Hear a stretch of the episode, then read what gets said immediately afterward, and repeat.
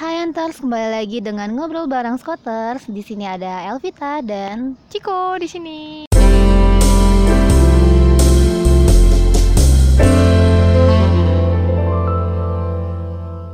Nah, hari ini kita mau bahas tentang motivation letter. Ya Nah, benar. cara bikin motivation letter yang baik itu gimana sih kak ya? Motivation letter ya mungkin biasanya kan kalian outlet nih gitu kan. Cara bikinnya tuh secara umum sih dibagi jadi tiga nih. Ada kerang kerangka ya kita sebutnya ada ada kerangka karangannya gitu. Yang pertama pendahuluan, dua isi, tiga kesimpulan atau penutup.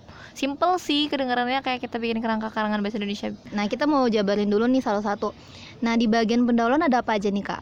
Di yang pendahuluan harus tuh dicantumkan. ada beberapa informasi misalnya kayak kalian harus nyebutin nama terus latar belakang pendidikan juga habis itu jurusan dan kampus yang akan kalian tuju jadi misalnya gini nih contoh motletnya di situ kalian bisa sambil cerita nama kalian siapa terus kalian itu dari jurusan apa nih background S1 nya gitu ya atau misal kalian background pendidikan terakhir adalah SMA berarti ya dari SMA mana gitu kan terus kalian mau jurusan apa nih universitas apa gitu jadi ini bener-bener masih secara umum gitu identitas sih gitu Mm-mm. Terus apa lagi nih? Isi. Yang kedua ada isi nih. Nah ternyata di isi ini ada tiga paragraf. Nah di paragraf Mm-mm. pertama itu biasanya kita bisa memasukkan info mengenai pengalaman kerja yang sesuai. Contohnya gini nih.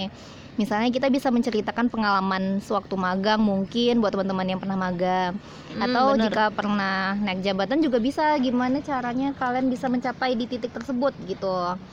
Terus Yep. juga em, ini ada paragraf kedua apa aja kak? Paragraf kedua itu tadi kan kalau paragraf pertama kita lebih kayak nge-review nih kerjaan. Mungkin aku sedikit review ya. Per, eh, yang pertama tadi kan kita pendahuluan, pendahuluan nyebutin identitas, terus habis itu background pendidikan kalian dan juga Hmm. kalian nanti mau ngelanjutinnya kayak gimana nih, kayak gambaran umum goalsnya. Terus masuk ke bagian isi itu kan tadi ada paragraf satu ya, paragraf yang A itu kita akan ngebahas tentang pengalaman kerja.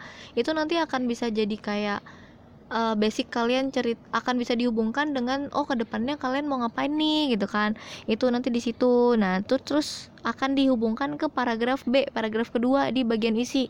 Itu akan ngomongin tentang permasalahan terkait jurusan yang akan diambil dan jelaskan bagaimana pendidikan yang kamu tempuh mampu memecahkan masalah tersebut. Jadi Mm-mm. misalnya eh aku kasih contoh kali ya kayak aku nih gitu kan. Aku backgroundnya adalah anak engineering terus aku jelasin wah tapi saya mau ambil manajemen nih gitu kan ambil manajemen teknologi gitu kan. Nanti di situ di paragraf isi aku akan jelasin dulu sebelumnya pengalaman kerjaku di mana nih. Aku akan jelasin aku pernah kerja di bagian marketing and sales engineering gitu kan.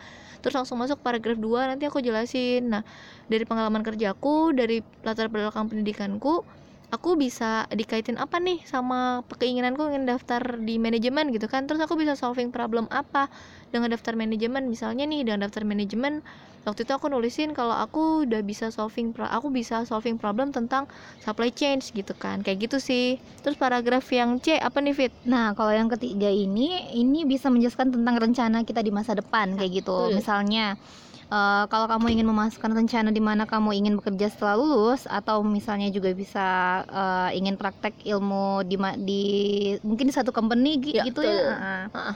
Itu sih. Cuman itu kayak, Kayak ini gitu. lebih kayak paragraf penegas aja Paragraf sih. penegas, bener-bener, bener.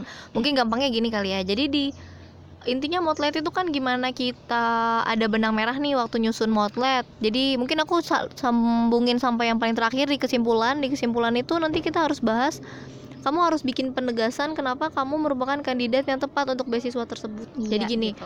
mungkin aku sedikit review ya. Dari awal kita kan ha, di awal kita jelasin identitas diri kita dulu pastilah gitu kan. Mereka butuh tahu nih kita siapa backgroundnya apa pendidikan kita terus tujuan kita kita mau ngambil negara dan jurusan apa nih gitu kan. Terus nanti kita bisa hubungkan.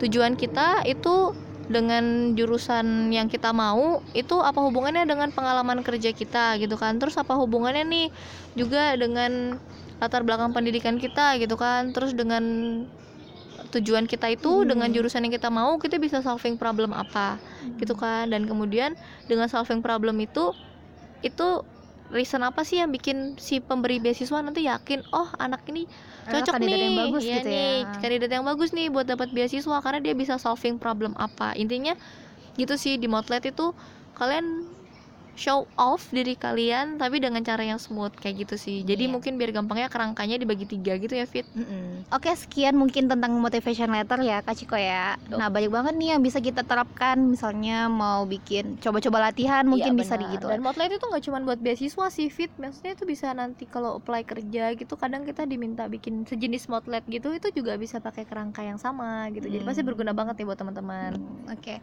Ya udah terus eh, sekian dulu dari kita. Sampai jumpa di ngobrol bareng Skoter Yo. selanjutnya bye bye